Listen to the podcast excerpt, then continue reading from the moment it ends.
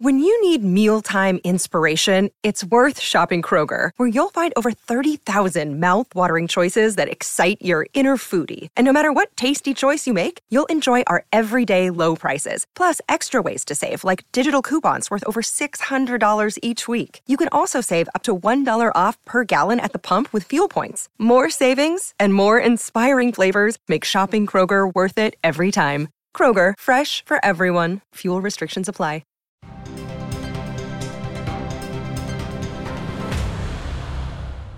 Today's Ask Amy podcast is all about cryptocurrency, specifically Bitcoin. So, joining me today is the author of Bitcoin for Beginners, Clayton Rawlings. Thanks for coming in today because I am definitely a beginner. I need a Bitcoin for dummies. Amy, thank you for having me. So, tell me how you first, you're a personal injury attorney, but then, so why and how did you become interested in Bitcoin? My uh, oldest son owns a barber shop in Santa Monica, California, and being in Santa Monica, the majority of his clients are tech individuals, uh, high net worth people, and they uh, went to him back in 2016 and wanted to pay him in Bitcoin. Uh, they opened a wallet on his phone, on his smartphone, and then they would transfer. And at that time, Bitcoin was worth 300. dollars Uh-huh. So he had $300 worth of Bitcoin on his phone. He suggested I get in it. Nobody takes it. Financial advice from their children. Right. So I immediately rejected that as out of hand. Then he called me a year later in 2017 and he said, Hey, that $300 in Bitcoin is now worth $3,000. Well, now he had my attention. Yeah, you're like, I don't have any other investments that have done that well. No, uh, Yeah. never. And so I, uh, I've got a friend who owns a tech company. So I had him over and I said, I want to understand this. I need a deep dive. So he brought some computer engineers in, and uh, over the course of an evening, they walked me through it step by step so I could have a fundamental understanding of what this is. And then, you know, from that moment forward, I was hooked and I got into it.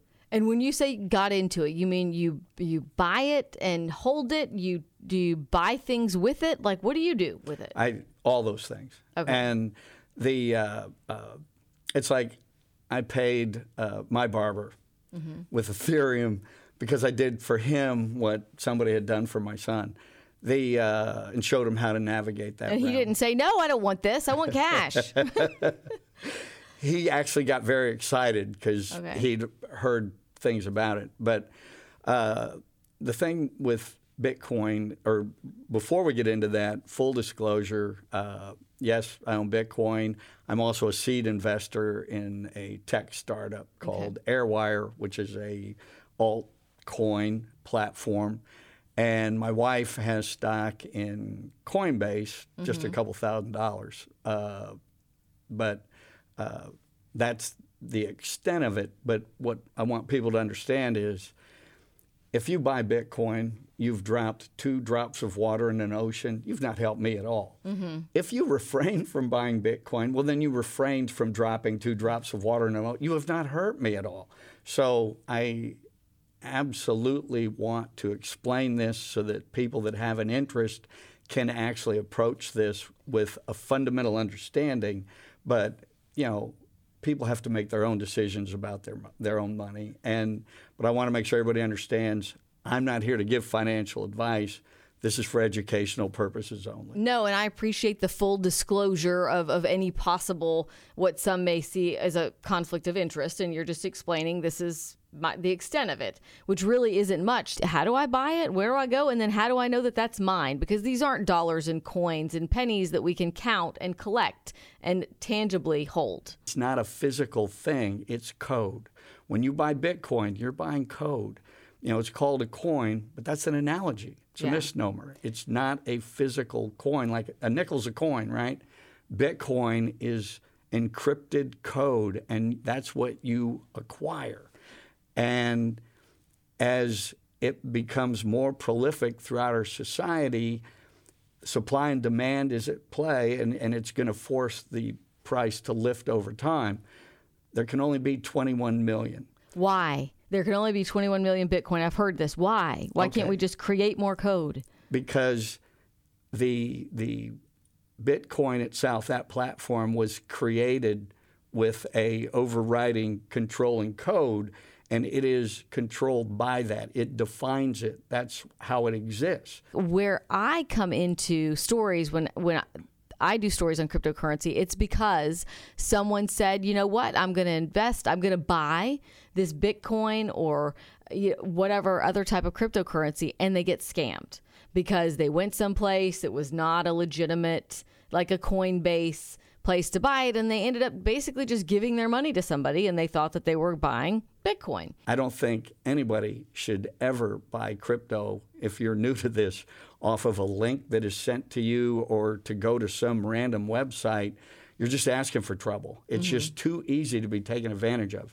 Uh, what I have told all my family and friends, and, and all of them have done this, is that got into it. They is to start at Coinbase.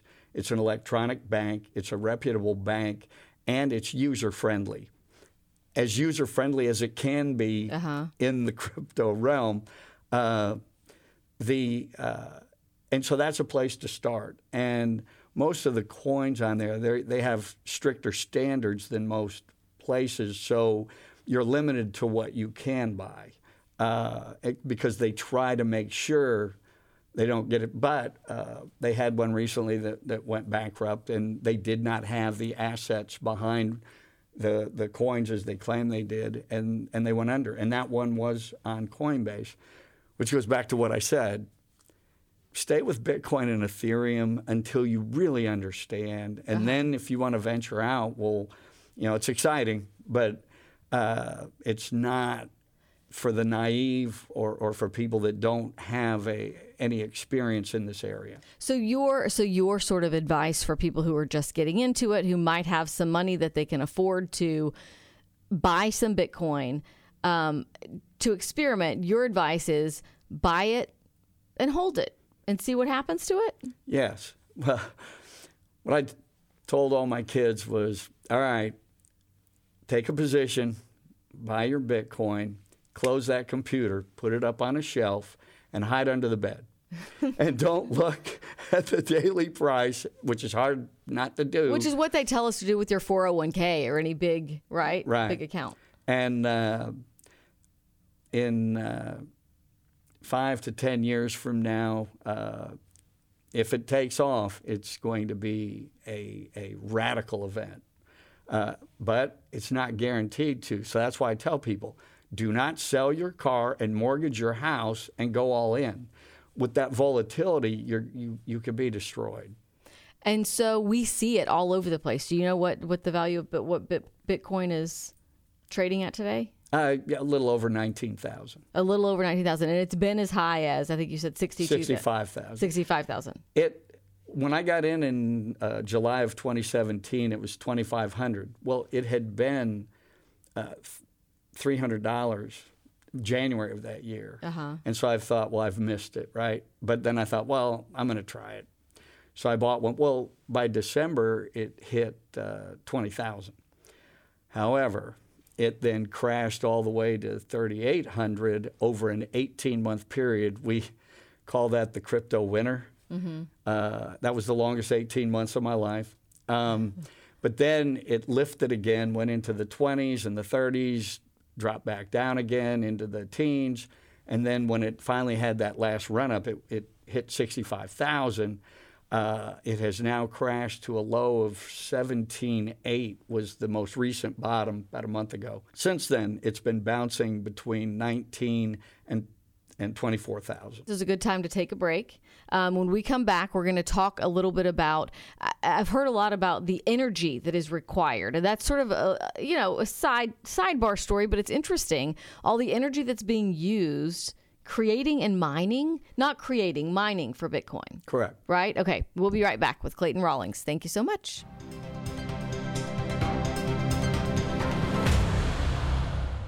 Okay, welcome back to the Ask Amy podcast. We are here with Clayton Rawlings talking about all things Bitcoin and cryptocurrency. And you just asked me because I said we're going to talk about blockchain, another term that I hear thrown around whenever people talk about cryptocurrency. Um, But how we got there, as I said, so I set up my account in, say, Coinbase. I go in, I make my first step, and I say, I've got $100 or $200. I'm going to buy Bitcoin. However, small amount of a fraction of a Bitcoin that buys me. And then what? Like, how does anybody know or believe or accept that I have this percentage of Bitcoin? Very good question. Okay. Uh, right now, um, Bitcoin is, uh, let's just call it 20,000 to round off, right? Make the math easy. So you've got $1,000, right? So for $1,000, when you convert that to Bitcoin on your Coinbase account, you will get 0.05 um, Bitcoin Okay. because it can go out to eight digits. You know, you don't have to buy uh, every time people are talking about buying a Bitcoin.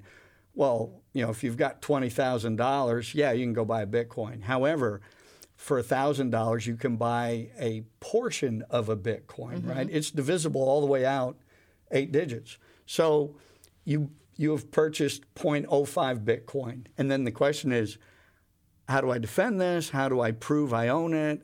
How, Yeah. how is it that it'll be accepted? The uh, Bitcoin functions on what's called the blockchain, and the vast majority of all cryptocurrencies also function on the blockchain. Blockchain is a generic term for the technology, mm-hmm. not the specific coins. So Bitcoin and Ethereum are both on the blockchain. The, if, if you'll excuse me reading real mm-hmm. quick, blockchain is defined as a shared distributed ledger that keeps track of transactions and assets in a network. That was a mouthful.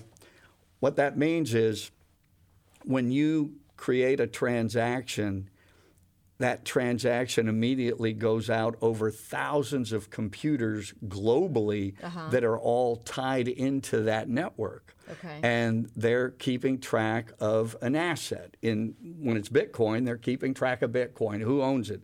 Who has what? Right? They they've got all the wallets on there. And so if I transfer you a Bitcoin, it would go from my wallet to your wallet. So you would now have it encrypted with a specific code you know, thousands, tens of thousands of computers worldwide are all then hashing that uh-huh. event. They're all keeping the same record. That's how they confirm one another. And that's why it is so durable and robust. That's why it's existed going on 13 years now without going down ever. But it's decentralized. Nobody owns it. So where are these computers?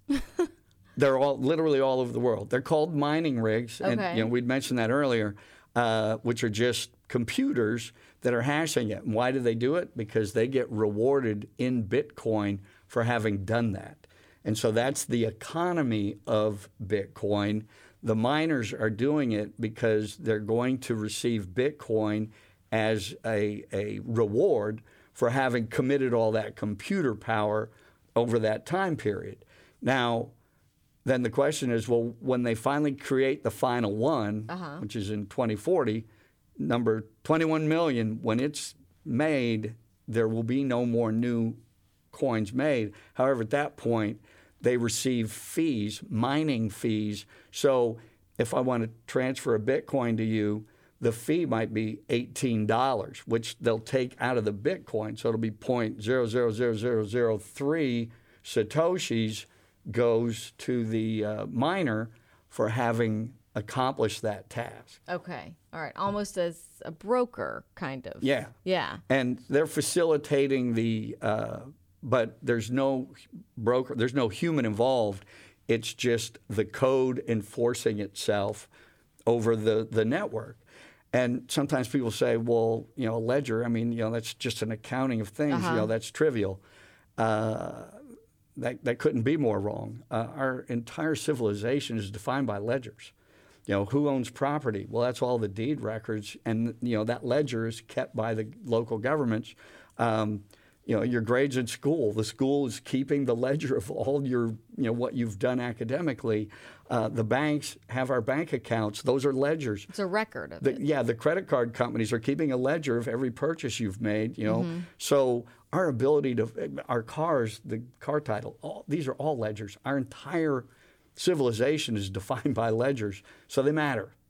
And with the blockchain, it's cheaper and it's more reliable because they're decentralized ledgers that don't rely on people making these entries mm-hmm. and then defending the ledger, right? If a, if a bank gets hacked, you know, they can pull the money out.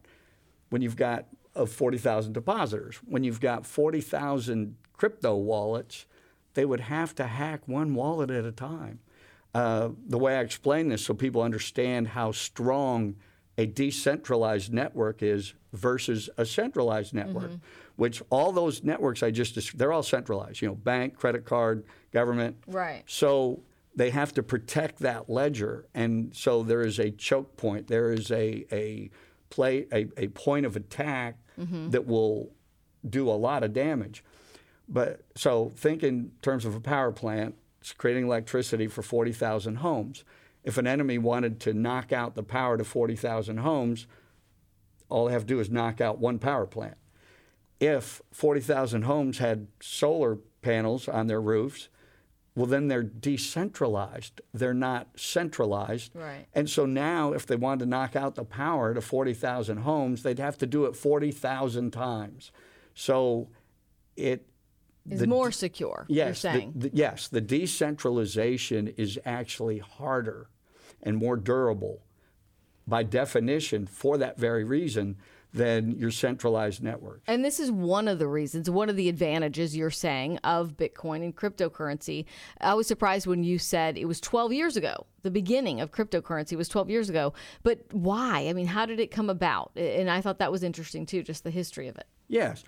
Since the 90s, there's been a need for electronic currency. And it was kind of the holy grail among the computer scientists and the cryptographers. And because they needed something that was reliable, because they knew the proliferation of fraud w- would be massive in, in, if it wasn't done properly. Mm-hmm. And after the crash of 08, or whatever you want to call it, the savings and loan crisis, whatever, when, when everything went to hell in a handbasket um, in 08, it's not a coincidence. I'm, I'm confident that Bitcoin was released in 09 and it is an attempted solution to the problem we have with these inflationary cycles. Mm-hmm. It's still an experiment. You know, and that's why I tell people, you know, if you want an adventure, get in it, but don't put your kids' college money in there. Don't do something reckless, right? Right. But if this works, it's it's going to be incredible, but it's not guaranteed to work this would be uh, possibly, if we're going into a recession, the first first recession where we've had cryptocurrency. Yeah. So sort of designed for something like this. So how do you think that will play out? I mean, will it it'll benefit all those people who had the money to buy it? Correct. And that's why the early adopters, the ones with courage and sh- who shouldered the risk are the ones that are going to benefit massively. Whereas the people on the sidelines, you know, they're going to come in late and you know, for the simple reason, you know, what would you sell me a dollar for? Mm-hmm. A dollar, right? Right. What would I pay for a dollar? A dollar because a dollar's a dollar, right? With cryptocurrency, because it's not worldwide adoption yet, as it's adopted because it has a hard cap, there's massive pressure on what the actual price is going to be as it facilitates commerce. And that's why the early adopters stand to win big Whereas if somebody comes in at the end, well, you know, they're going to pay a dollar for a dollar. And see, right now, if a home is $100,000, uh-huh. you would say, well, how many Bitcoin is that? Well, right now it'd be approximately five Bitcoin. Um, but if there's mass adoption, then the home would be advertised for sale for five Bitcoin. Mm-hmm. And for the, and so right now, if the home is $100,000, you don't ask the realtor, well, what would that be in British pound sterling, right? right? Why would we do that, right? We don't use that currency. Well, and that's why when they say, what would that be in Bitcoin? That's because the dollar is still the go to entity for all of us at the moment. But as cryptocurrency, Bitcoin specifically, proliferates, um, there, we're going to see more and more of people moving crypto instead of moving dollars. So you're saying if we wait too long, then basically you've missed it's it's like when you're buying in a down market. And granted, crypto's not always down. Bitcoin's not always down. I mean it gets pretty high. But if, if you wait until it is a much more widely accepted form of payment and and uh, money, I guess then you've missed the boat. True. Yeah. When do you see that happening? Well, I said earlier, there's no bona fide experts in cryptocurrency. And when you watch many of the self pronounced experts make hard predictions, mm-hmm. not vague stuff, yeah. but hard predictions, they're almost always wrong. Yeah. Bitcoin has a way of humbling us all. And uh, I can assure the audience there's a lot of humility on this side of the room right now because you're asking me to probably make a fool of myself. But I'll here we go. Uh-huh. Um, I think in 10 years' uh, time from now, uh, 2030, 2032, in and around that realm, uh, if it's going to happen, it should happen by then. Okay. All right. And so your biggest takeaway, I appreciate you coming in. Again, he wrote Bitcoin for Beginners. So if we were talking too fast or all of this was still sort of over your head, I know I'm reading it. You can read the book, you can buy it on Amazon. But biggest takeaway you think for people listening to this who who understood about half of it. I mean, what do you think they should focus on? Your message. Open a an account with Coinbase, right? An electronic bank that's reputable. Uh, turn off the noise, you know, and all the things that get said on the internet about, you know, whatever. Dedicate an amount of money that you can afford to lose and buy Bitcoin, buy Ethereum, and then if you want, continue to educate yourself within that realm. And you may want to go for some of the more exotic altcoins, right? Uh, understanding that the farther you get away from Bitcoin and Ethereum, the greater the risk. Mm-hmm. Um, but the metaverse, you know, the 3D environment that is now being created, uh, it's the people that are creating it are determined to have it run on cryptocurrency, and that's why I'm saying it is the future. And you know, as we go into space, and we have space commerce, how would we facilitate that? Well, we transfer code. And that's what cryptocurrencies, you know, they fulfill that need. Uh-huh. All right. Well, I appreciate you coming in today. I hope that everyone has learned a little something about Bitcoin. I know I've learned a little something, um, maybe just enough to be dangerous. Hopefully not. but I appreciate you for educating all of us. All right. Thank you. Thank you. Everybody have a great day.